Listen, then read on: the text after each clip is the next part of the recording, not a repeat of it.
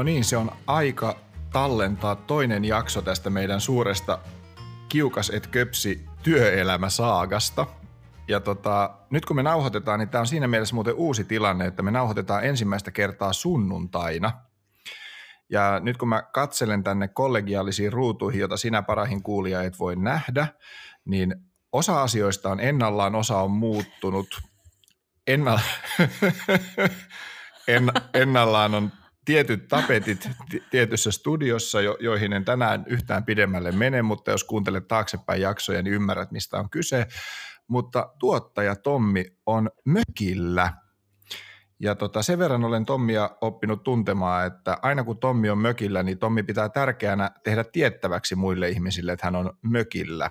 Ja että hänen mökillään on myös palju, joka on semmoinen pieni arjen luksus meille keskiluokkaisille ihmisille, että – siellä tuntee hetken aikaa olevansa yhtä maailman kanssa ja kaikki stressi ja muu kuorma jää sinne laine, liplattaville laineille ja lonkeropulkin kylkeen.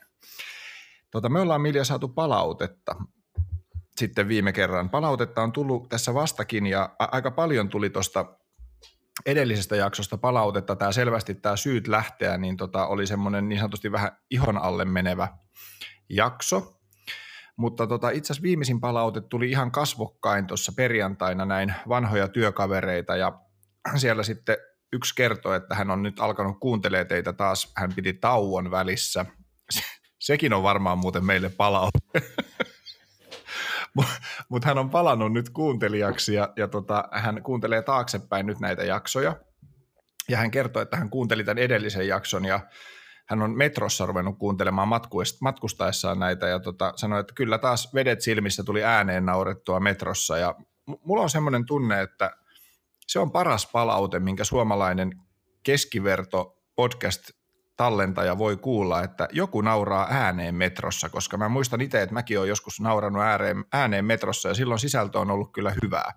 Onko sulle kantautunut mitään uusia tuulia tuolta kuulijakunnasta? No siis aina tasaisen tappavaan tahti joku tunnustaa kuuntelevansa meitä ja odottavansa jaksoja, mutta mä en saa semmoista niin kuin syvällistä palautetta niin kuin teille päin aina tulee. Teillä on ehkä semmoinen niin kuin patoutuneiden tunteiden porukka, joka tykkää aina lähettää WhatsAppissa sulle sellaista tunteikasta palautetta. Tiedätkö, se voi olla toi, mutta mä veikkaan, todellinen syy on se, mihin sä oot itsekin viitannut monta kertaa, että sä oot vaan niin pelottava.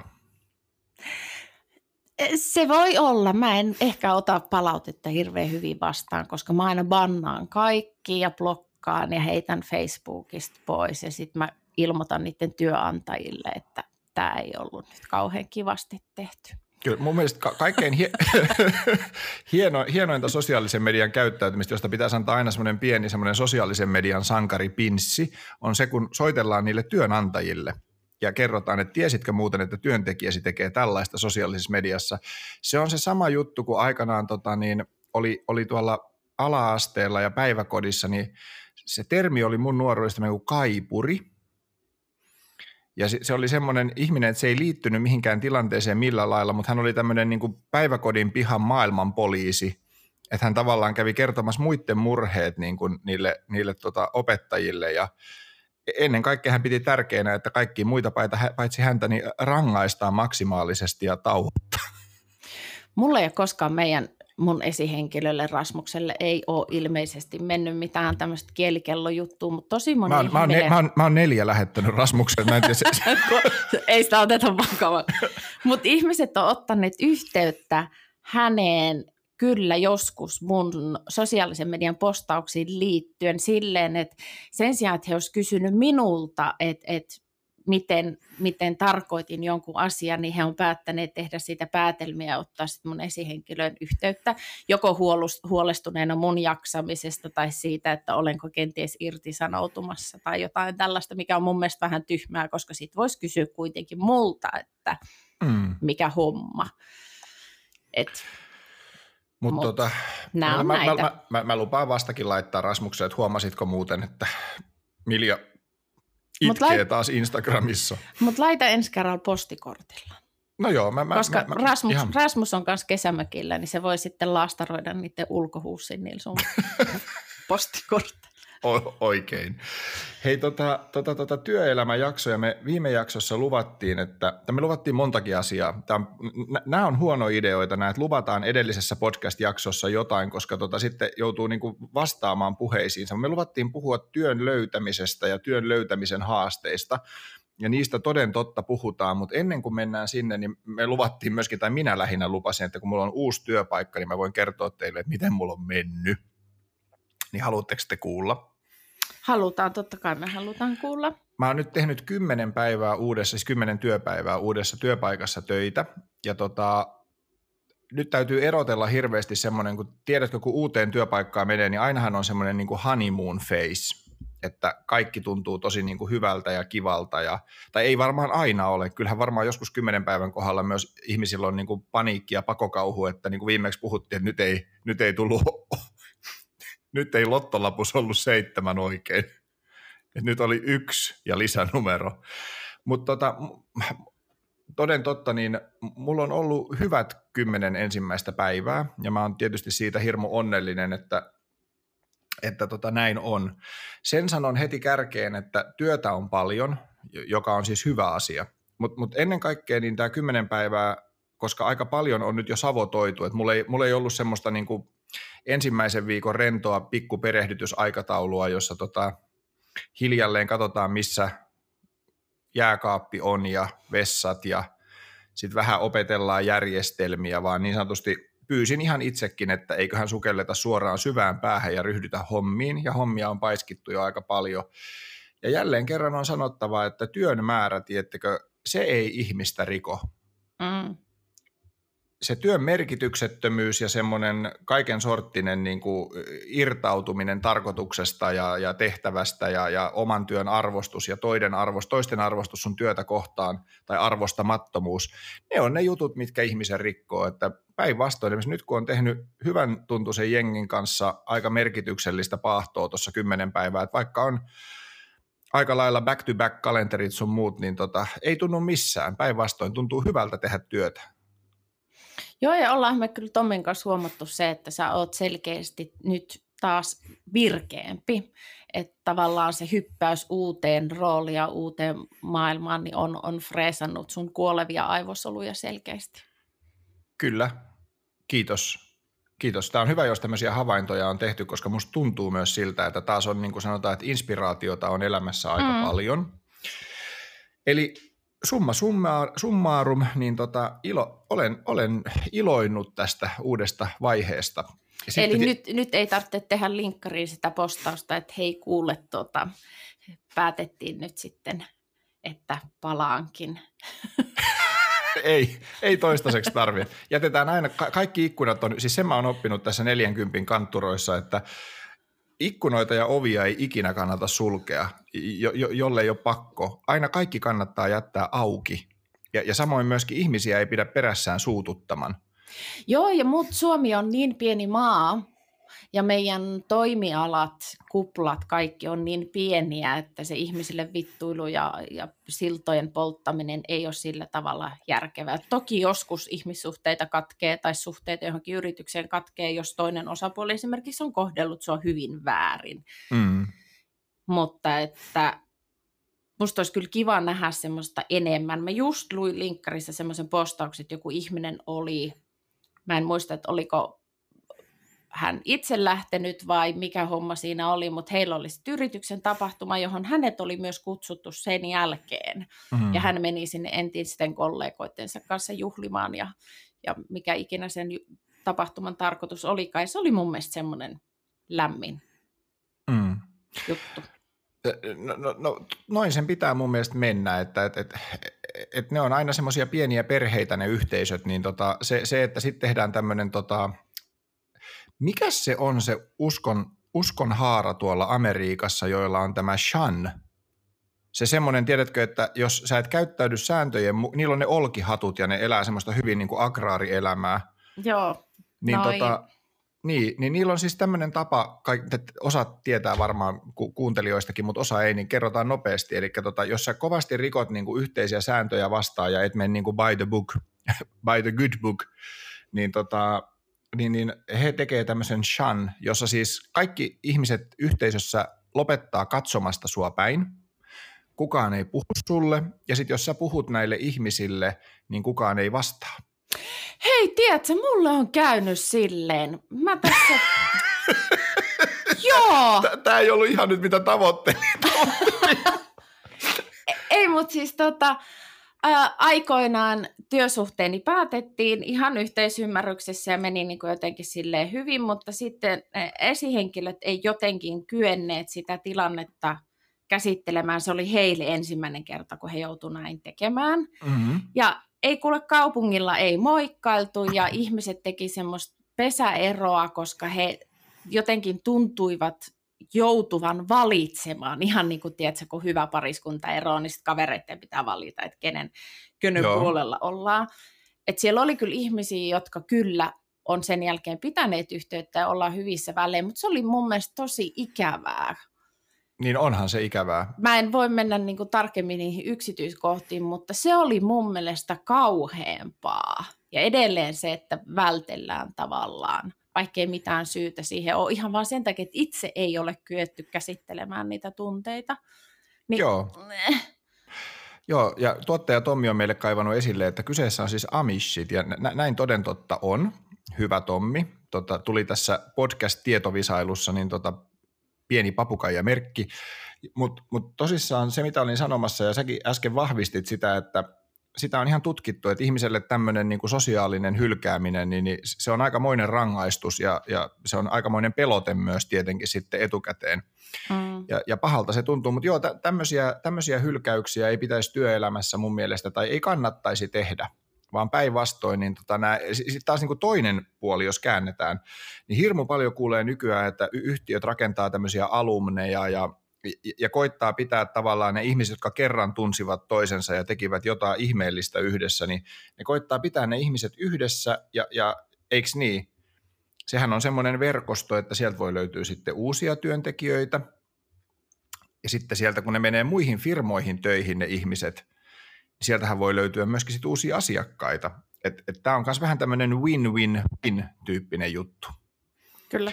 Ja kyllä mä mielelläni kuuluisin, jos mä mietin niin kuin elämäni isoja työpaikkoja, niin kyllä mä mielelläni kuuluisin kaikkien niiden alumneihin. Mutta musta tuntuu, että onkohan niillä yhdelläkään sellaista. No, nyt kun tämän kuuntelee kuitenkin vanhat, vanhat työ, työkollegat, niin tota, jos on, niin laittakaa kutsua tässä on A. Mä tajusin mieli arvaa mitä. No. Semmoinen saattaa olla, mutta siellä voi olla siis myös syitä, että ne ei halua mua. Meidän molemmat on suljettu ulkopuolelle, koska... No, mutta meillä on tämmöinen oma, oma kolmen ihmisen piiri. Meitä on Tommi ja Antti ja Joo. minä tässä näin. Olla, olla, ollaan me, me niin kuin sanoin, loh, lohdutusalumni. Alumni. Säälialumnit. Sää sovitaan tässä kohtaa joku, mä veikkaan, että pare, parempaa läppää tänään ei enää tule. Jakson nimi on Sääli-alumni. No niin, mennäänpäs asiaan. Me, me, mennään, mennään, mennään totani niin asiaan. Hei, tota, ää, uuden työpaikan löytäminen ja se löytämisen vaikeus, niin tota, mä, mä haluan aloittaa nyt semmoisella yhdellä faktalla. Tämä on vähän tämmöinen vakavampi aihe, johon mä oon törmännyt. Ää, ja toivottavasti tällä voitaisiin herätellä taas ihmisiä tekemään rohkeampia ratkaisuja.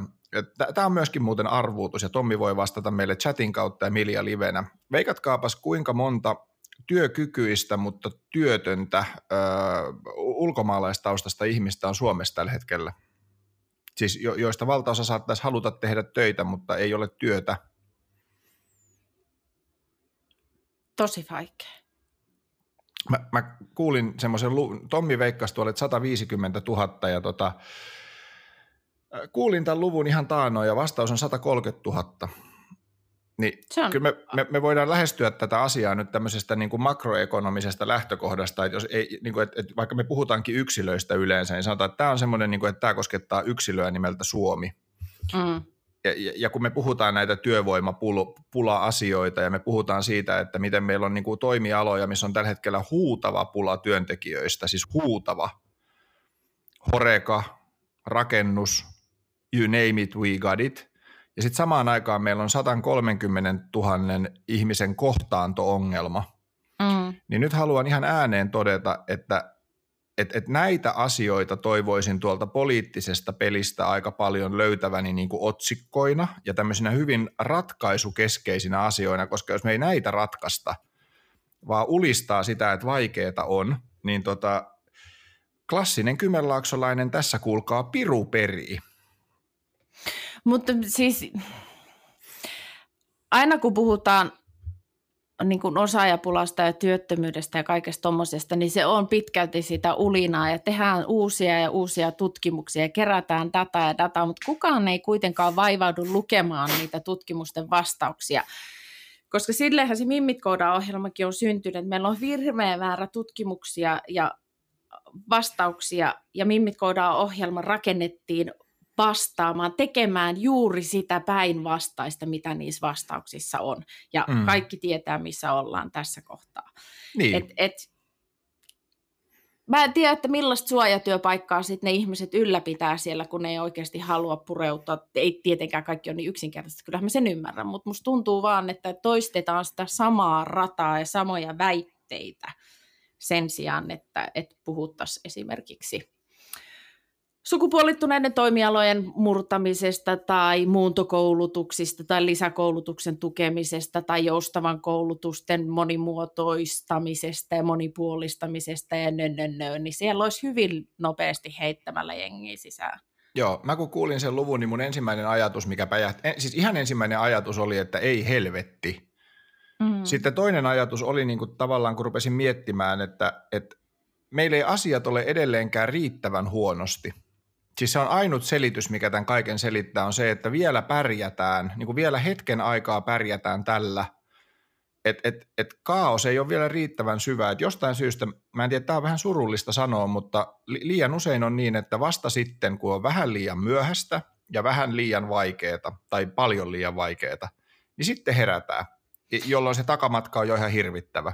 Mutta kun se on sitten taas tämä perinteinen rahalla johtamisen taktiikka, eli kun tähän budjettiin ei haluta tehdä niitä päätöksiä ja ratkaisuja, vaan sitten ajatellaan, että pannaan se siihen tulevaisuuden. Kaikki ennaltaehkäisevä toiminta, olipa kyse mielenterveydestä, sairaanhoidosta, työllistymisestä, koulutuksesta, niin halutaan aina niin kuin siirtää sinne kauemmas, ettei se just nyt näkyisi tässä meidän budjetissa.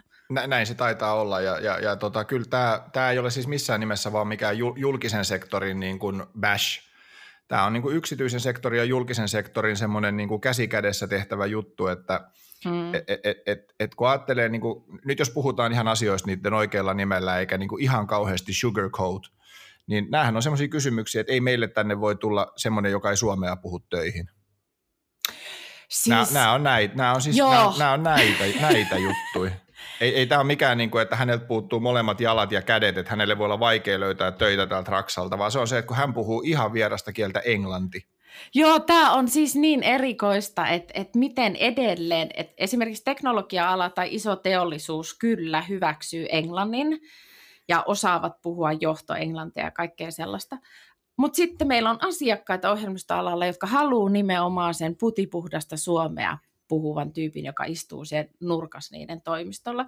Ja sitten taas se, että, että mä kuulin viime viikolla näitä väitteitä siitä, että on tosi vaikea ottaa englantia puhuvia ihmisiä töihin, koska sitten ne ei pysty seuraamaan keskustelua kahvipöydässä. Ok. Et, mulla, et, mulla, mulla oikeasti räjähtää nyt pää. Et, et, jos tämä on sun ongelma versus se, että sulla olisi sata avointa paikkaa, niin please, että et rallienglanti on ok ja kouluttakaa sitten teidän muut tyypit, jotka ei osaa sitä englantia, opiskelkaa sitä suomea yhdessä ja englantia yhdessä, whatever, mutta siis joo. Tiedätkö, tota, nyt on pakko, pakko tähän sanoa, että mä oon huomannut nyt semmoisen jutun, että kun menee esimerkiksi ravintolaan ja tarjoilija ei osaa puhua suomea, niin mä tuun hyvälle tuulelle. Mä oon niin kuin se, että yes, että taas niin kuin one down, että yksi on uskaltanut ottaa semmoisen riskin, että jos Suomessa tulee nelihenkinen seurue syömään ruokaa, niin joku niistä on joskus puhunut englantia. Että ne, ne pystyy sen ruoan saamaan ilman, että niiden täytyy viittoa tai tehdä tätä Spede Pasaselta tuttuu muu, muu. Oliko se niin, että siinä tuotiin heiniä siihen pöytään tämän seurauksena, mutta mut, mut siis, siis tuntuu, että se päätöksenteko ajoittain on vielä sillä Spede Pasasen hassuttelu ja Simo Salminen ja Vesku ja ketä siinä oli, kun ne hassutteli siellä, että, että miten vaikeaa on tilata ulkomailla, niin tämä mindset edelleen pyörittää tätä. Se on sika hyvä. Mutta tämähän on siis keskustelu tavallaan siitä, että voisiko englanti olla kolmas virallinen kieli. Niin, niin, ehkä sen keskustelun voisi mun mielestä niin kuin lopettaa ja todeta vaan, että sen on pakko olla, jos me halutaan tästä suosta rämpiä ylös. Ja tota, tota, tota, mutta nyt kun tämä on taas tämmöistä syyttävää puhetta, mun on pakko, hei nyt mä haluan kertoa tämän kuulijoille, siis Milja ehdotti tämmöisen tota, meidän WhatsApp-kanavalla, että lopetetaan syyttävä puhe tästä meidän keskustelusta sekä WhatsAppissa että tässä podcastissa ja tota, niin se, se, se, sai kannatusta ihan mielettömän paljon tämä, tämä, tota, tämä ehdotus, että mä en, mä en usko, että me tullaan ikinä enää syyttämään ketään. No niin, mutta se mitä halusin sanoa oli se, että tota, tässä pitäisi nyt nähdä niitä kuuluisia mahdollisuuksia. Mm, kyllä. Et, et nyt kun tämä käännetään silleen tavallaan, että ei haukutakaan ketään eikä ajatella, että miten me ollaan näin takapajusia, vaan ajatellaan, että ketkä on ne ja mitkä on ne keinot, jotka ottaa tästä niin sanotusti tehot irti. Mm. Koska nyt niitä tehoja on 130 000 tarjolla. Siis sanotaan, että kun puhutaan näistä miljoonan dollarin tilaisuuksista, niin tässä on miljardin euron tilaisuus. Ihan vaan kun menee ja tekee. Ja onko helppoa? No ei varmaan ole helppoa, mutta onko ikinä mikään, millä on tehty ihme ollut helppoa? No ei, mutta Eurojackpotin täyttö on aika helppo, mutta se on hyvin epätodennäköinen. Hmm. Se on lisävero laskutaidottimille – ja tota, mutta joo, all in all, niin, niin, niin, niin joku, joku tämänkin viljan niittää. Ja, ja hei, nyt tähän voi muuten kertoa yhden uutisen sieltä uudesta työpaikasta. Ilolla olen kuule seurannut, että miten monta kansalaisuutta ja miten monta ihmistä ja miten monta semmoista, jotka ei puhu suomea, on siellä ympärilläni.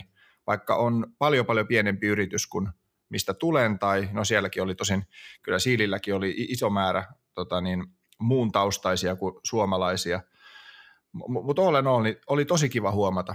Se, se rikastaa keskustelua ja, ja, ja, ja, ja, ja se, se, se rikastaa kaikkea. Ja luovalla alalla tietysti se kaikki, mikä rikastaa, niin se on vain hyvä. Mm, kyllä. No niin, halusin tämän saada pois sielultani, kun tähän viime viikolla tähän lukuun törmäsin, ja kiitos, että lähditte tanssiin mukaan. Nyt voitaisiin mennä sinne mikrotasolle, että miten se yksilö sitten sen unelmiensa työn löytää. Haluatko ava- avata pelin? Meillä Mimit yhteisössä puhutaan paljon siitä oman osaamisen tunnistamisesta. Ja niin kuin tiedätte, olemme käyneet myös sinun ja Tommin kanssa paljon keskustelua siitä, että mitä minä osaan. Mä en ole kauhean hyvä arvostamaan itseäni, enkä osaa tunnistaa niitä omia osaamiskohtiani, ja mä oon kyllä saanut teiltä ihan tosi paljon apua siihen, että ymmärtää, mitä osaa, koska jos sä et itse ymmärrä, mitä sä osaat, niin ethän sä osaa myydäkään ittees mihinkään. Mm. Se on juuri näin, ja tota, ky- kyllä mä niinku tosta jatkaisin, että, että se ei ole, tää ei ole niinku, on paljon maailmassa asioita, jotka on niin sanottuja miljaköpsikeskeisiä ongelmia, joita ei siis, niitä ongelmia ei kanna kukaan muu kuin miljaköpsi. mä, mä oon tässä vuosien varrella oppinut, oppinut ja se, seurannut niitä lukuisia, ne on näitä just näitä, näitä trollimonologit nimellä kulkee tuolla Instagramissa. Sen, sen handlen voisit muuten varata nyt, kun tuli mieleen, niin voisit varata at trolli, trollimonologit. Niin tota, mutta, Mä blokkaan sut mun Instagramista oikeesti. Joo, jo, jo, jo, siis, siis se, se, se juhlapuku, juhlapuku saaga oli, se oli niin kova, että et jos sen olisi myynyt Maikkarille, niin olisi tehnyt siitä 12 osa sen reality shown. No, no niin. mun pitää, mulla se alkaa uudestaan, koska mä oon laihtunut, mun pitää löytää juhlapuku tuota, syksyyn, että palataan e, e, siihen. Nyt jos kuuntelija olet missä tahansa tuotantoyhtiössä, niin nyt välitön yhteys Miljaan, että et, et nyt ei, ei tehdä ilmaiseksi tätä, että nyt, nyt all in. Samoin myöskin kaikki tämmöiset tota, influencer marketing yhtiöt, niin tota, nyt, nyt olisi, nyt olis, kuulkaa, pik, pikamuodin sovittelulle aikamoinen apaja. Milja kaatu. Meidän, me, meidän pitäisi ruveta ehkä tekemään tätä myös YouTuben muodossa, että ihmiset voisivat seurata tätä toimintaa, kun tämä on aika hulvattoman näköistäkin välillä tämä, tallentaminen. Saataisiin no niin. myös nuo Tommin kommentit aina mukaan. Päästäisiköhän me nyt tähän, oli muuten järjetön monologi päjähti tulemaan ja ihan ohi aiheen, mutta tota, se, se, mitä halusin sanoa oli se, että et, et, tämä, että sun oli vaikea nähdä, miten hyvä sinä olet, ja me ollaan Tommin kanssa onnistuttu kertomaan niin kuin sulle juttuja. Mulle se tuli itse asiassa jopa vähän yllätyksen. Mä luulin, että sä tietäisit nämä asiat, että sä oot hyvä esiintyjä ja, ja sä oot niin kuin vahva persoona niin kuin kertomaan ja edustamaan asioita ja sulla on vahvaa projektointiosaamista. Niin, no kaikki tämä, mitä me ollaan puhuttu susta, mutta yllätti vähän, kun sanoit, että sä oot käyttänyt muun muassa semmoista termiä tästä, että olen tämmöinen ihmisvessa. Ihmis, ihmisroskis. Ei kun roskis. Se on paljon parempi jo heti. Niin, mutta mistä tämä mistä tää johtuu tavallaan tämä tämmöinen niinku, niinku pienuuden tunne, kun mä veikkaan, että sä et ole sen kanssa ihan yksin? No se, mitä mä oon tuon oman yhteisön kautta ja tässä oman verkostoni kautta huomannut, niin kyllä se johtuu paljolti siitä, että, että millaisia paineita media ja LinkedIn ja työkuplat ja korkeasti, korkeasti koulutettuihin kiinnittyvä huomio esimerkiksi mm-hmm. kohdistuu. Ja yleensäkin se, että ihmiset on tosi epävarmoja. Mm. Ihan tosi moni ihminen on rikki ja helposti verrataan toisiinsa. Ja sitten kun kukaan ei tavallaan puhu siitä, että miten epävarmoja ollaan, niin kyllähän se silloin luulet olevas yksin niiden ongelmien kanssa. Et heti Joo. kun niistä on alkanut puhumaan ja me ollaan tuotettu sisältöä huijarisyndroomasta, niin osallistujia on järjettömiä määriä ja niitä vertaiskokemuksia, mutta myös helpotuksen tunteita.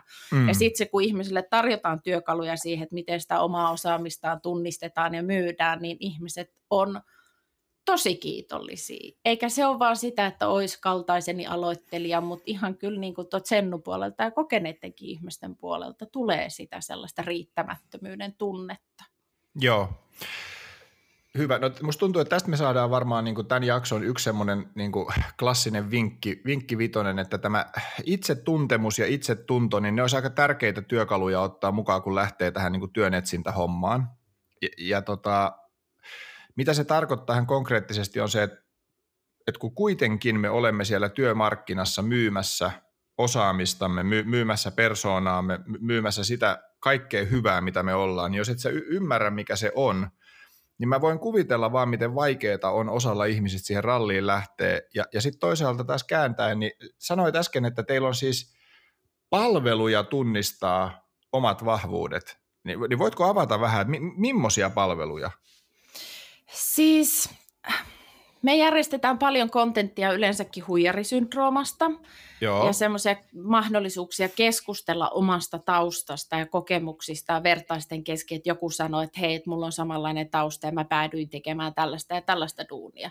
Onpa ihan sika hyvä. Sittenhän paljon on markkinoilla tämmöistä maksettua, maksettua työvoimaa, jotka auttaa sparrailemaan – sitä omaa työelämää ja on paljon tämmöisiä harjoitteita ja itse asiassa me ollaan nyt Mimit Koodaan yhteisössä tuottamassa ihan semmoista opasta opasta siihen, että tunnistaisi mitä osaa ja mitä haluaa tehdä. Mm. Mä, mä uskon, että nämä oppaat ja webinaarit voi viedä tiettyyn pisteeseen saakka, mutta toi mitä sä sanoit, että on niinku mahdollisuus vertaiskeskustella Kyllä. omista vahvuuksista, niin sitä pitäisi tarjoilla julkisen sektorin niinku erittäin vahvana palveluna. Kyllä. Et, et jos me halutaan poistaa niinku työttömyyttä tai, tai työ, työelämän ongelmia, niin, niin nyt olisi täsmälääkettä kun kaikissa ihmisissä on mun mielestä tuhat hyvää asiaa ja jokaiselle on niinku paikkansa, missä ne voi loistaa – hitto vie, että se on vaikea löytää yksin. On, ja sitten kun ne on kuitenkin tosi moni opas, on sellaista tosi pintaliityyttä, ole rohkea, ole näkyvä, verkostoidu, tee meneviä videoita, ole dynaaminen, tarjoa itseäsi, niin se tavallaan ohjaa ihmisiä semmoisiin malleihin, jotka ei ole heille itselleen ominaisia. Sitten sä tunnet entisestään niin kuin pahaa mieltä siitä, että miksi tämä ei suju minulta. Minä haluaisin, että tämä sujuisi, vaikka on muitakin tapoja tulla nähdyksi ja kuulluksi kuin olemalla tällainen samanlainen huomiohuoraaja kuin me kaksi tässä keskustelussa. Tirsk, mutta tota, Täytyy sanoa, voidaanko sopia myöskin, paitsi että varataan sulle se tota, trollihandle sinne Instagramiin, niin voidaanko sopia, että jos ikinä kirjoitetaan kirja kolmistaan, niin sen nimi olisi Ole rohkea, pilkku, ole dynaaminen. sehän, on, sehän on jännä juttu, tämä avunanto ihmisille, jotka tarvii apua, niin tosi usein ne avunantajat ei lainkaan ymmärrä, että jos tolla lailla jakelee apua, niin se itse asiassa heikentää sen autettavan ihmisen positiota. Et, et se, että sä sanot ihmiselle, joka on hankalassa paikassa, pihalla, ei ymmärrä, missä mennään, mitä, mitä tarvitsisi tehdä seuraavaksi, niin sitten joku, joku niin kuin jo menestynyt ihminen tai pärjä, paremmin pärjännyt ihminen tulee sanoa, että sun kanssa olla vähän rohkeampi. Ni, niin, niin se on se, että kun ihminen makaa maassa kylellään, se on niin kuin yksi potku lisää. On. Kyllä tuossa näkee meidän yhteisössä sen, että siellä on paljon ihmisiä, jotka on löytäneet itsensä ja he haluaa auttaa vilpittömästi muita. Ja mm. tavallaan se, että siinä yhteisössä on semmoinen niin inhimillisyyden ja haavoittuvuuden ilmapiiri olemassa, niin se myös on auttanut ihmisiä kertomaan tosi rehellisesti niistä tunteista, koska siinä vaiheessa, kun se konsultti, joka potkii sua kylkiin, niin kyllähän sä alat teeskentelemään sillekin, että sä sit kerro niitä sun todellisia ongelmia tai sano vastaan, että hei, mä en ymmärrä tätä tai mä en kykene tällaisen videon tekemiseen. Niin se huijari synd... Aa, totta, olipa hyvä nosto. Sehän vaan syvenee se syndrooma. Kyllä. Siis Kos... it, itse asiassa se huijarisyndrooma ei itsessään, mä haluan korjata, joo, väärin sanoin. Se huijarisyndrooma ei syvene, mutta siitä huijarisyndroomasta alkaa tulla huijari. Mm. Siis se, että se ihminen joutuu niinku itseäänkin juksaamaan, että minä pystyn, minä kykenen, nyt jos minä vaan vähän enemmän puristan, niin sieltä se onni tulee tunnelin päästä ja sitten sieltä tuleekin juna. Mutta tämähän on just sama asia niin kuin parisuhteissa, että jos mm. sä et tunne itseesi, jos sä et oikeasti ole rehellinen sun tunteista ja tarpeista ja haluista mm. ja kommunikoi niistä, niin et sä pysty myöskään rakentamaan niin kuin vakaalle pohjalle toimivaa parisuhdetta. Et yhtä laillahan tässä pitäisi pystyä pääsee semmoiseen tilanteeseen, missä sä tunnistat sun osaamiset ja heikkoudet ja koet vahvuutta tietyistä asioista ja hyväksyt sun heikkoudet ja sitten löydät sellaisen vaikka sen työsuhteen sitten, missä sä pääset kukoistamaan. Näin se on. Tässä huomattiin taas kerran, että jälleen kerran ei ole työelämäasioita, on vain elämäasioita. Se on meidän toisen kirjan nimi.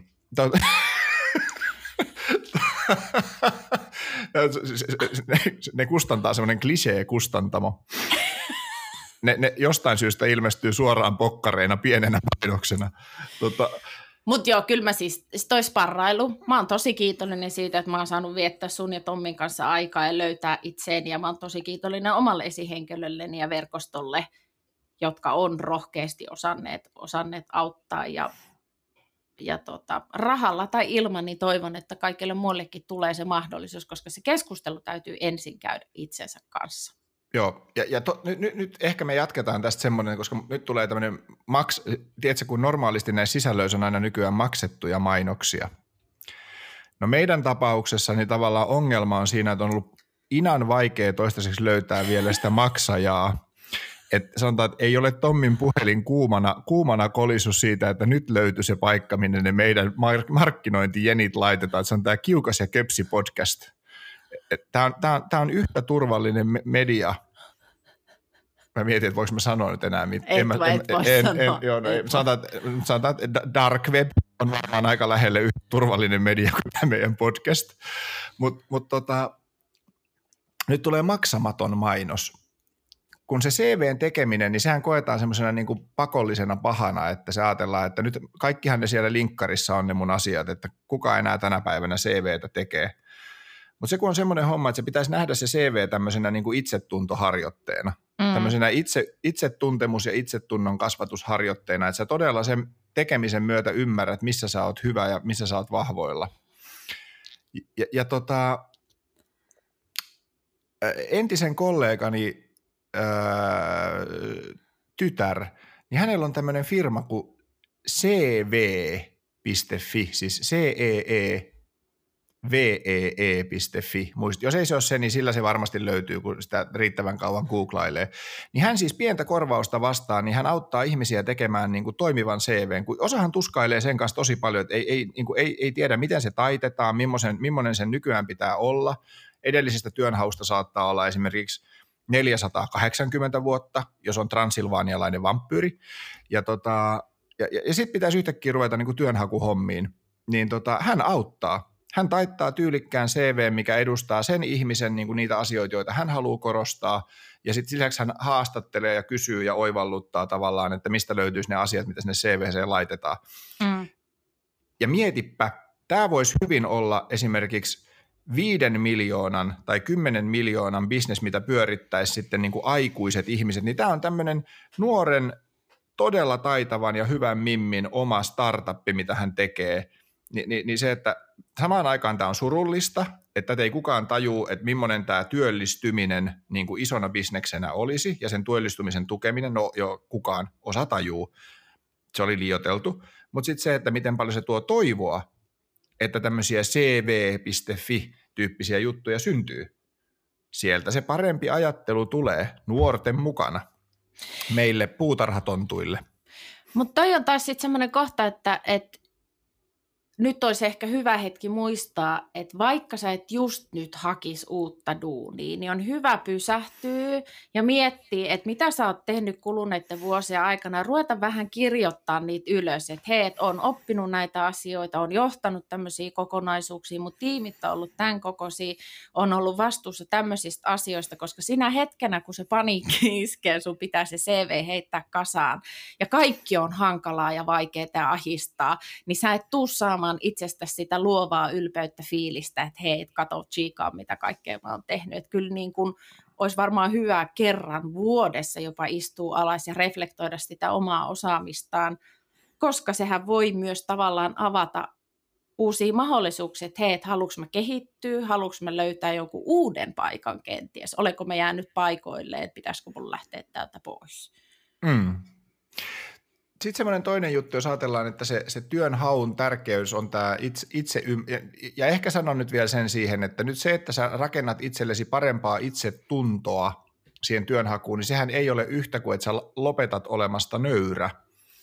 Et se on sitten taas musta toinen semmoinen niin vähän käänteinen synti, että jos, jos, jos tiedätkin olevasi hyvä ja osaavasi paljon, niin sitten pitäisi muistaa sinne uuteen työhön mennessä, että sitten kuitenkin tärkeimpiä juttuja, mitä sinne mukaan viedään, on nöyryys, ymmärtää niitä, jotka siellä on pitkään olleet, mm. heidän valintojansa, vaikka kaikki ei välttämättä jälkitarkastelu enää olisikaan oikein tai totta, mutta mut se, että et, et ymmärtää ja kunnioittaa sitä ja, ja mennä sinne, tämä on vähän vielä kliseisempi lause kuin aiemmat, mutta mennä sinne vähän semmoisella niin oppijan mindsetillä, kolmas kirjamme, No mutta toi pitää itse asiassa paikkansa. Mä luulen, että sen takia mut niin sunnattiin sit yhdestä työpaikasta sen jälkeen, koska mä luulin ehkä tekeväni palveluksia, tuovani uusia juttuja, mutta ehkä niillä ihmisillä oli sitten semmoinen olo, että mä en kunnioittanut niitä ja mä esitin asiani väärin. Hyvä nosto, masennuin, haluaisin nyt käydä itkemään kyljelleni, mutta tota, näin Joo. sitä oppii. Täm, tämmöinen tämä on tämä meidän terapiavaste, että vaste on aina, mutta se, että mitä tapahtuu, niin se, se vaihtelee.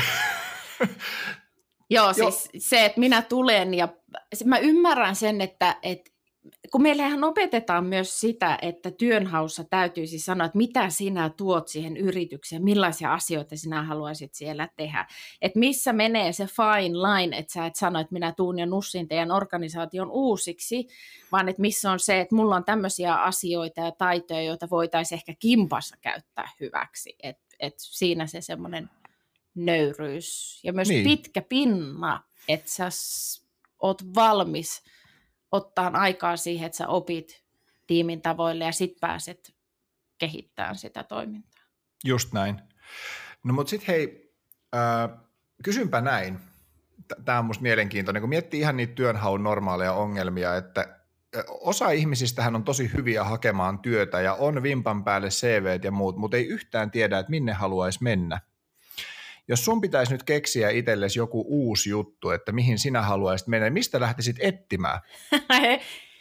Olen miettinyt ihan hirveän paljon tätä, koska mä oon kuitenkin 46, keski-ikäinen nainen ja ei voi tietää, että mitä tulevaisuus tuo tullessaan, mutta mä oon ilmeisesti sen sortin NS-generalisti, että kun mm. ei ole semmoista intohimoa, eikä semmoisia selkeitä vahvuuksia, niin kuin esimerkiksi Tommilla ja sulla on tietty juttu.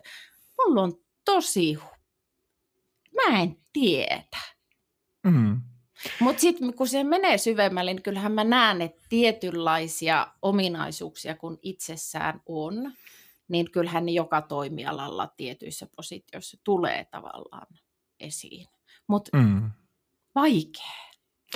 Totta, se on vaikea ja mä, mä kävin tässä aikaa sitten yhden semmoisen tosi opettavaisen kokemuksen, kokemuksen, keskustelun. No niin, lähes tuli oikein. Sunnuntai näköjään muuttaa sanoja. Keskustelun tämmöisen senior headhunterin kanssa pään metsästä ja se on muuten todella lempeä titteli, kun miettii noin niin kuin ihan tuli tässä mieleen, kun sanoin, että headhunter – et, et aika harva varmaan kolmevuotiaana esimerkiksi, kun lapselta kysytään, että mikä susta tulee isona, niin päämetsästäjä. no, mutta eiköhän siihenkin nykyään varmaan ole jo keksitty joku semmoinen kivempi versio. No, minä nyt sanon häntä headhunteriksi, eli päänmetsästäjäksi. Niin tota, juteltiin ja hän sitten sanoi, kun mä, mä sanoin, että mulla on vähän semmoinen murhe, että mä en ihan tiedä, että m- minne mä joskus sitten haluaisin. Niin sanoin, että pitäisi ajatella semmoista työpaikkasivistystä.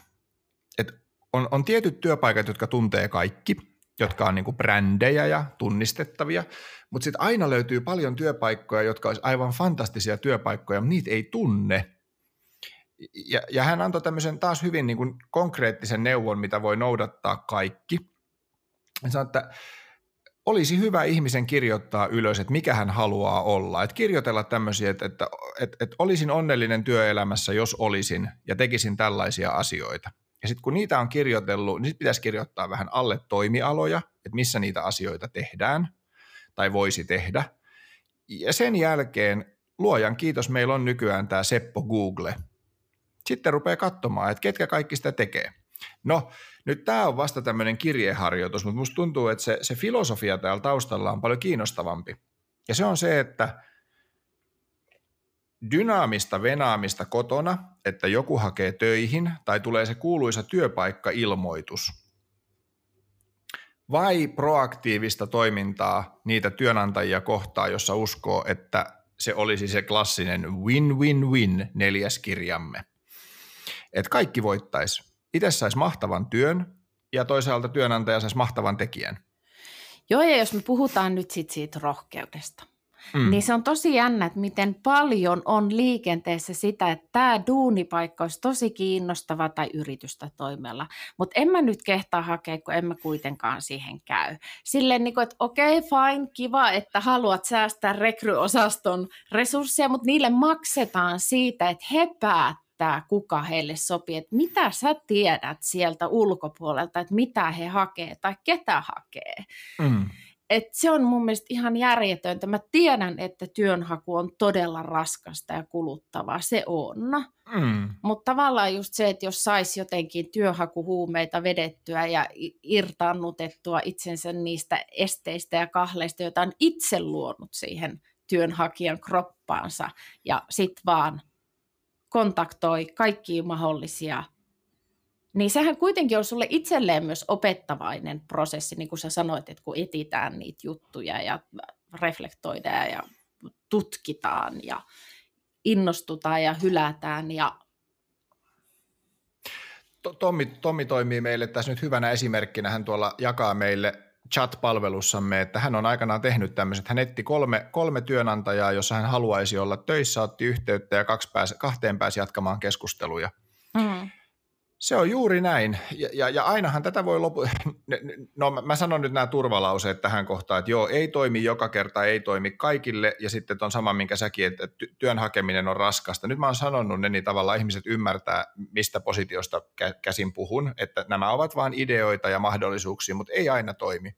Niin kuin ei aikuisten maailmassa mikään aina toimi. Niin tota, se semmoinen tietynlainen niin kuin sen työpaikkailmoituksen, että nyt meillä olisi vapaata odottamaan jääminen. Mä veikkaan, että se on meille ihan niin kuin kansallinen murhe. Mm. Että et ei siellä nyt haeta ketään.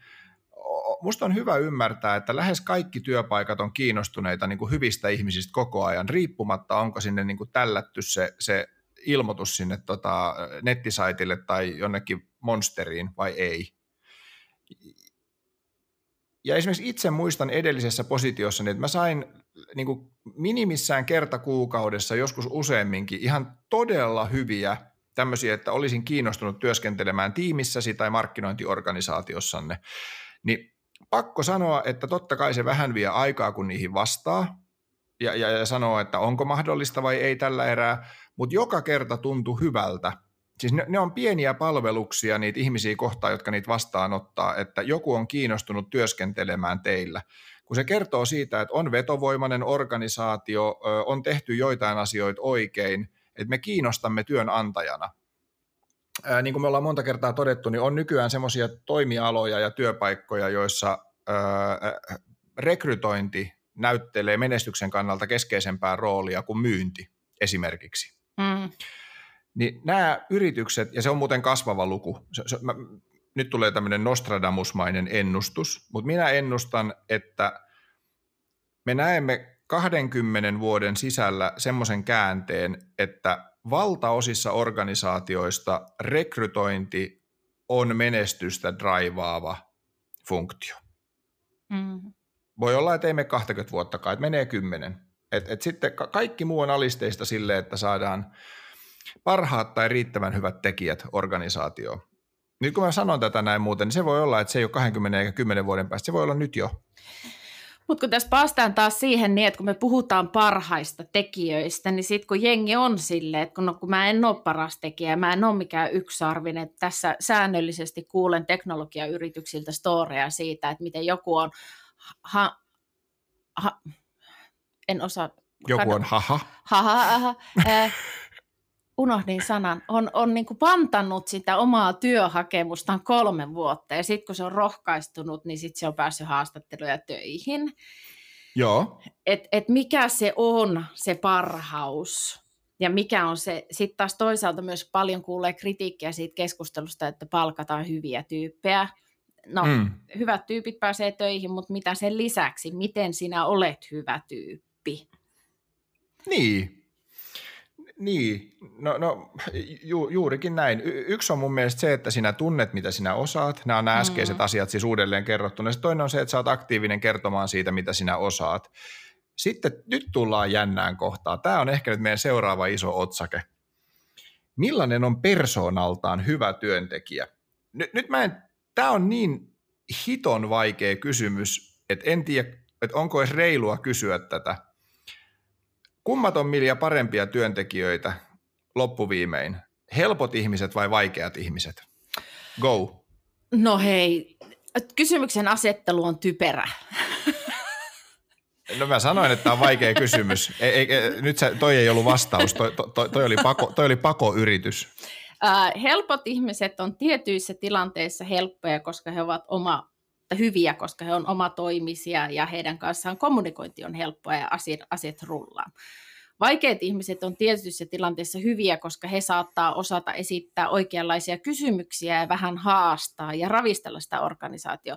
Mutta tässä kontekstissa sana vaikea ihminen, tarkoittaako se juurikin sellaista hyvällä positiivisella tavalla – uutta ajattelua organisaatio tuovaa ihmistä, vai tarkoittaako se sitä, että sä oot vaan tosi perseestä? Mä, hy- mä hyväksyn sun vastauksen, että toden totta kysymys ei ollut niin kuin, joo, tämä oli liian vaikea kysymys. Sä, sä hienosti kyllä uit, no mä kysyn tämän toisinpäin. Jos saisit palkata vain vaikeita tai helppoja ihmisiä, kumpia palkkaisit? Tämä on ihan sika hyvä, siis tämähän on inkvisitio. Seuraavaksi me sidotaan suhun semmoinen iso myllyrengas ja upotetaan lampeen. Mä haluaisin sanoa, että mä palkkaisin vaikeita ihmisiä, mutta mm-hmm. sitten mä kuitenkin ehkä vastaan, että mä palkkaisin helppoja ihmisiä. Koska se vai sana, sana vaikea ihminen, niin se on suomen kielessä ja se trendaa tietyssä kontekstissaan myös somessa, niin olen hämmentynyt. Joo, kyllä mä, ky, kyllä mä saan kiinni, mitä sä tarkoitat. Et ehkä tämä on nyt siitä kiinni sit tavallaan, että et, et ehkä se vastaus, tämä on tosi kurjaa sanoa, mutta vastaus saattaa sijaita näiden be, beikessä välimaastossa. Mutta siis... Ei, se, se ei ole enää beike. Beike ei ole trendikäs. Greige on trendikäs. Ai se on greige. Joo. Mutta siis tavallaan se, että mikä se, kun tässä on myös se, että ihmisille opetetaan jatkuvasti, että sun täytyisi olla tietynlainen. Ja sitten kun ihmiset jännittää sitä organisaatiota ja ne lähestyy, niin hyvin moni vetää päälleen sellaisen työnhakijan roolin, josta häviää se oma persoona. Yes. Ja mä ymmärrän, että sellaista tapahtuu aina, koska sun täytyy niillä hakemuksilla miellyttää lukuisia erilaisia ihmisiä, joita et tunne, mutta kyllä mä oon edelleen sitä mieltä, että sen persoonan tai vaikeuden tai helppouden pitäisi sieltä näkyä, mutta se pitäisi pystyä sanottamaan niin, että miksi se on hyödyllistä, miksi se on itselleen tärkeää olla helppo tai vaikea. Mm. Että se äänensävyn täytyy siellä olla, koska eihän ne ihmiset muuten saa kiinni myöskään se rekrytointipuolella siitä, että mikä sä oot. Niin, ei, ei, ei, niin, ja siis sanotaan, että sehän on kauheata, että jos sä kovasti rakennat siihen jonkun hahmon siihen haastatteluun, vaikkapa, niin auta armias, kun se, se sun keksimä hahmo sitten rekrytoidaan, jota sä oot näytellyt siinä sen kymmenen tai puoli tuntia tai tunnin. Ja sitten sä yhtäkkiä tajuat, että mun pitää seuraavat vuodet työelämästäni jatkaa sitä näyttelemistä. On. Ja mä koen hirveästi surua siinä, että tosi moni ihminen myös niin kuin muokkaa ulkonäköä, peittää tatuointeja tai laittaa hiukset eri tavalla tai ostaa jakkupukuja tai mitä ikinä. Että mä ymmärrän, jos tilanne on epätoivoinen, että sun on pakko saada töitä, koska te kuolette kaikki muuten nälkään. Mutta jos sulla on niin kuin mahdollisuus etsiä itsellesi rauhassa paikka, niin mm. miksi ottaa tavallaan kuivana kakkoseen, koska ethän sä sitten itse tule siihen viihtymään. Et se, että se loputon miellyttämisen halu meistä ihmisistä, niin pitäisi vähän saada kyllä karsittua pois. Niin, et, et, ja kyllä, kyllä niin sit jos mennään, niin että ei, ei, puhuta, ei, ei puhuta ihan vaan suorittavasta työstä, vaan puhutaan semmoisesta, missä, minne ihminen sitten niin kuin palkataan tavallaan ja niin kuin myöskin uudistamaan ja muuttamaan mm. ja tuomaan jotain, niin sanotaan, että, että, että niissä tapauksissa erityisesti, niin mä, mä pahaa pelkään, että jos sinne vie kovasti semmoisen niin kesytetyn lampaan sinne haastatteluun, niin sä et myöskään erotu eduksesi. Et, et jos ei ole mitään poikkinaisia mielipiteitä, ei ole mitään semmoista, minkä niin pystyy vähän kyseenalaistamaan siinä haastattelussa tai sanomaan, että ootteko ajatellut ikinä, että miksi tämä on näin, siellä yrityksessä, niin aika äkkiä voi olla, että niille haastattelijoillekin tulee semmoinen tunne, että, että tuleekohan tämän ihmisen myötä tänne niin kuin mitään uutta. Mm. Että onko liian pehmeä paketti. Mm. Että kyllä sinne pitäisi uskaltaa viedä myös niin kuin se kriittinen äänensä ja se, se, se ihminen, joka tietyllä tavalla saattaa jossain kontekstissa olla se kuuluisa vähän vaikea ihminen. Sitten se, on, se kertoo myös siitä, että jos se vähän vaikea ihminenkin edelleen rekrytoidaan, niin siellä saattaa olla myös aika hyvä johto. Että ne osaa oikeasti johtaa sitä firmaa ja ymmärtää, että, että vain, vain sotkemalla sen nykyisen pelin liiallista hyväksyntää voi tapahtua jotain uutta erilaista ja thus uusia tuloksia. No siitähän on puhuttu vuosikausia, että miten just tavallaan se, että jengi palkkaa kaltaisiaan esimerkiksi teknologiafirmoissa mm. tietynlaiset kundit, tietynlaisia kundeja, niin se tavallaan, se, to, se jatkaa se firma sit polkuunsa sellaisenaan, kunnes tulee pakko uudistuu. Ja kysehän ei tavallaan myöskään siinä niin kuin uudessa persoonassa tai uusissa kes- vaikeissa ihmisissä niin ole kyse riidahaastamisesta tai vaikeasta jostain semmoisesta niin kuin ei tietenkään. Vaan siitä, että siellä käydään uudenlaista keskustelua ja kommunikointia. Tavallaan myös sillä yrityksellä pitäisi olla resursseja siihen johtaa sitä uudistumista ja sitä uudenlaista keskustelua, jos kerran on olemassa todellisia tavoitteita uudistumiseen tai kansainvälistymiseen tai minkä ikinä tahansa suhteen mulla on semmoinen tunne, että jos me jatketaan vielä tätä työelämäantologiaa, niin kuin me todennäköisesti tullaan jatkamaan, halusimme tai emme, niin tästä yrityksen uudistumisesta, niin siitä voitaisiin tehdä myös yksi jakso, että millaiset yritykset pystyy uudistumaan ja millaiset yritykset uudistuu ainoastaan sen kautta, että ennen, ensin kaikki palaa alta pois ja sitten joku sen yrityksen työntekijä perustaa samanlaisen, mutta paremman tilalle. Tämähän on se karkea jako yhtiöiden välillä.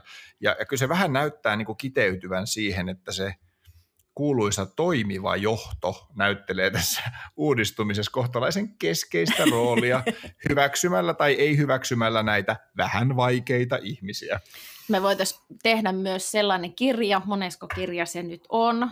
Se on viides. Se on... Eiku, neljäs. En ole ihan varma enää, kun tässä on tullut sen verran paljon tuotettua, ihan riviäkään laittamatta vielä. Sen Joo. nimi voisi olla Anna johtajillesi potkut kahden vuoden välein. Se on, mä, mä, mä, oon, mä, oon yhe, mä oon 99,7 prosenttisen varma, että nyt jos avataan amazon.com ja googlataan tuolla, niin joku on ton tehnyt jo. Nimenomaan Kaik, tuolla otsikolla. Kaikille potkut myydään firmavuoden väliin. Ei, mutta siis joo. Mä en tiedä kyllä, että onko tästä keskustelusta jäänyt niin kuin niille ihmisille yhtään mitään käteen, jotka toivoi saavansa tästä, tiedätkö, vinkkejä siihen tiedätkö, mitä nyt, nyt, nyt, Milja, sh, sh, nyt tehdään keisarin uudet vaatteet hämäys ja sanotaan, että ky- kyllä kaikki älykkäät työnhakijat hakijat ovat saaneet tästä paljon vinkkejä ja ne, jotka oikeasti pärjäävät, ovat saaneet. Mutta ei, ollaanhan me käyty läpi niin kuin tär- tärkeitä, tärkeitä juttuja. Mä mietin, että vieläkö tulee mieleen semmoisia jota haluaisi itse, että on kuullut muilta tai on onnistunut jopa joskus kokeilemaan siinä työn, työnhaun matkalla. Mä, mä oon aina uskonut tähän proaktioon tosi paljon ja, ja myöskin siihen muiden ihmisten kanssa asiasta puhumiseen. Mutta tehdään vielä yksi oikein vaikea kierros. Nyt kun meillä kaikilla kolmella on aika laajat verkostot mm. ja löytyy niitä tota, ihmisiä, kelle voi soittaa ja, mm-hmm. ja kenen voi ottaa yhteyttä ja aloittaa se keskustelu, mutta kun tämäkään ei ole nyt semmoinen niin universaali todellisuus, että kaikki ponnistaa tästä, että ei vaan niin kuin kuplaannuta liikaa tämän kaiken kuplaantumisen keskellä, niin mitä sitten, jos niin kuin ei ole? Jos ei, jos, ei, jos ei ole valmista verkostoa, niin musta tuntuu, että sun pitäisi tietää tästä jotain, kun sä käsittääkseni autat juuri niitä ihmisiä, joilla ei ole niin kuin tuhatta vipua niin kuin valmiiksi käsillä – sitten täytyy hakea se verkostoyhteisö. Ja siis ongelmaksi tulee se, että on paljon ihmisiä, jotka ei ole samalla tavalla sosiaalisia tai rohkeita niin kuin me ollaan. Mutta onneksi koronan myötä on syntynyt paljon tämmöisiä virtuaalisia yhteisöjä, missä sä voit olla anonyyminä tai, tai pelkästään kirjoittamalla, joka yleensä laskee sitä kynnystä ja helpottaa sitä yhteisöllisyyden oppimista ja verkostoitumista. On ihan tosi paljon työn hakemiseen ja itsensä löytymiseen varsinkin naisoletetuille suunnattuja verkostoja. Olen kuullut, että moni mies kaipaisi samantyyppisiä juttuja, mutta me, meillä naisilla on semmoista uutta halua ja intoa ottaa parempia ja isompia askeleita ja oppia uutta, niin löytyy multa saa anytime kysyä kaikenlaisia listoja liittyen joko äitinä olemiseen bisnespuolella tai, tai startup-puolelle tai teknologiapuolelle, nuorten naisten yhteisöjä ja, ja näitä löytyy valtavia. Ja, mutta siinä on just se, että sä voit seurata niitä keskusteluja sivusta, mutta jossain vaiheessa on pakko, vaikka vihaat ihmisiä tai vaikka mm. vihaat linkkarin postauksia, niin pieniä mm. askeleita täytyy ottaa – kertoa mm. joku pieni story tai osallistua pienellä kommentilla johonkin. Mutta sekin on matka. Se opettaa ja kun ei aseta itselle liian suuria paineita siitä verkostoitumisesta, että se ei ole oikeasti sitä, että sun täytyy heti ruveta työntää linkkariin jotain hirveätä brändivideo. Unohtakaa se, että on olemassa yes. niitä baby step askeleita kuitenkin. No en voisi enempää olla samaa mieltä. Ja nyt varsinkin nyt on verifioitu vinkki, että jos ette ole tähän asti saaneet yhtään vinkkiä, toi äskeinen oli tosi konkreettinen vinkki, mutta mä jotenkin uskon tuohon, että kannattaisi nähdä se, niin se työnhaku, sitä niin sanottua tunnistettua prosessia vähän leveämpänä juttuna, että se ei ole vain etsit työpaikka-ilmoitus, tee parhaasi, sinnittele maaliin, joku voittaa, valtaosa ei. Se on niin kuin liian pieni ajatus vaan se, että se voi alkaa ihan jostain muualta. Se voi alkaa, että sä löydät Facebookista, kato, löydät Facebookista verkoston, raikas, tu, raikas tuulahdus tota, niin 40-vuotiaan suusta. Se, se on se paikka. Fe, menkää, fe, olkaa, muistakaa olla aktiivisia Facebookissa. Mutta tiedätkö, ja, siellä on oikeasti tosi paljon uraryhmiä ja duunipaikkaryhmiä. Oikeasti myös niinku semmoisia, missä joo. parikymppiset hengailee, vaan sitä varten, että ne on perustettu sinne joskus. Siellä on paljon ryhmiä, missä Kyllä. voi kyllä hyötyy. No niin, haluan pitäytyä siis kiinni siinä, että olen Facebook, Facebookista löydät, onni on Facebook. No niin, mutta mut se, että se voi ollakin se alku, mistä se matka alkaa ja se on vähän pitempi matka kuin mitä me haluttaisiin ja vähän vaikeampi ja vaatii enemmän steppejä, mutta lopussa kiitos seisoo. Mainitsit äsken muuten, Milja, tämä on ehkä tämmöinen loppukeskustelun aika, mutta mainitsit tuommoiset, vaikka vihaisikin LinkedIn-postauksia, Mä haluan siihen tarttua, koska mulla on nyt ollut tässä viime aikoina semmoinen tilanne, että mä oon keskivertoa enemmän vihannut LinkedIn-postauksia ja aina on vähän vihannut, mutta nyt on ollut liian monta syytä näille, tota, näille LinkedIn-influenssereille, jo, joista haluaisin sanoa montakin asiaa, mutta en sano, koska haluan rakastaa myös heitä kaikkia. Mutta sanotaan, että nyt kun on ollut tämmöisiä aika houkuttelevia topikkeja, kuten esimerkiksi sota, joka mun mielestä on ehdottomasti sellainen asia, josta kannattaa tehdä oma LinkedIn influencing postaus, että mitä, mitä liikkeen johto voisi oppia Zelenskiltä, Ni, niin voi, voi terve. Ja nyt sitten just kun tämä saatiin tämä rauhoittumaan, että siellä ei kukaan antanut enää sodan johtamisesta liikkeenjohtovinkkejä, niin eiköhän me menty voittamaan maailmanmestaruus. Ja kyllä, tiedät kuinka siinä käy. Mä en, voinut, mä, en, mä en voinut katsoa sillä viikolla linkkaria ollenkaan, koska se oli aika no, kauhean. Ne, ne on ne aina ne samat 20 ihmistä, joita en nimeä nyt, mutta jos kuuntelet ja tunnistat, niin häpe, älä Men... häpeä, älä häpeä, lopeta. Mitä Jukka Jalonen voisi opettaa HR-funktio? Terve. Miksi? Joo, ja siis nyt, se on, nyt on ollut tätä irtisanoutumisaaltoa ja uuden paikan löytämistä ja haasteita ja valmistautuneita ja sitten ihmisiä, jotka haluavat kertoa jäävänsä kesälomalle, koska ovat tosi loppu, mutta eivät voi sanoa ääneen, että ovat tosi loppu, niin sitten se on taputeltu semmoiseen sievään pakettiin. Kyllä. Äh, mulla on aika hyvä fiidi. Se on muotoutunut sen mukaan, miten... Kun sä oot poistanut niitä, jotka aloittaa, että mitä voimme oppia Jukka Jaloselta kyllä. X-asiassa. Et kyllä edelleen ihan niin kuin missä tahansa somessa, niin kyllä se aktiivinen toiminta ja ne, erityisesti ne omat tuotokset säätelee sitä fiideä, että millaiseksi se muuttuu. Ja jos sä et koskaan kommentoi ikinä mihinkään keskusteluun mitään, niin ei se fiidikään myöskään muutu. Ja sitten tavallaan sinne jää se päälle liimatun menestyksen paskahajun niin kuin ikuisiksi ajoiksi. et, et kyllä mä niin kuin haluan, haluan, että et, et sen sijaan, että se ihminen saa näkyä siellä, se ääni saa näkyä siellä. Ja mun mielestä on ok sanoa, että on ollut hyvin – hyvin kiireinen kevät ja minä olen väsynyt ja musta on ihanaa mennä kesälomalle. Ja jos joku ajattelee sen takia, että sä et viihdy sun työssä, niin se on sen toisen ongelma, ei sun. Mm, olisipa kollegani kuin Marko Mörkö Anttila. Tot, sitä mä mietin usein, että tota, mitenköhän paljon niitä, e, esimerkiksi Jukka Jalosta niin itseään ahdistaa ja hävettää, kun se lukee niitä sutkautuksia sieltä se on varmaan, se, se, hänhän on tässä todellinen uhri, en minä. Mutta toisaalta mä tavallaan niin ymmärrän myös sen, että et ihmiset haluaa tehdä sitä kontenttia, ihmiset haluaa tuoda menestyneiltä ihmisiltä niin kuin niitä ajatuksia, koska he ajattelee, että heidän omat ajatukset ei ole riittäviä. Lopettakaa se paska. Aina ei tarvi vedota johonkin isoihin staroihin tai urheilutähtiin tai mihin ikinä, koska jos sä oot sen oivalluksen tehnyt siitä ihmisestä, niin sun ei tarvi name droppaa siitä jalosta, siinä mukana, vaan sä voit itse kertoa sen sun ajatuksesi ja oivalluksesi. Ja se on ihan saatanan sama, että, että missä muodossa se tulee, kunhan se on oikeasti inhimillinen. Jengi ei blokkaa sua todennäköisesti sen takia, mutta sen jalosen takia ne blokkaa. Et luottakaa ihmiset itteen. Ja tämä on tosi paljon sanottu ihmiseltä, jolla on aivan helvetin huono itsetunto. Mutta siis älkää vihaatko itteenne niin tähän, paljon.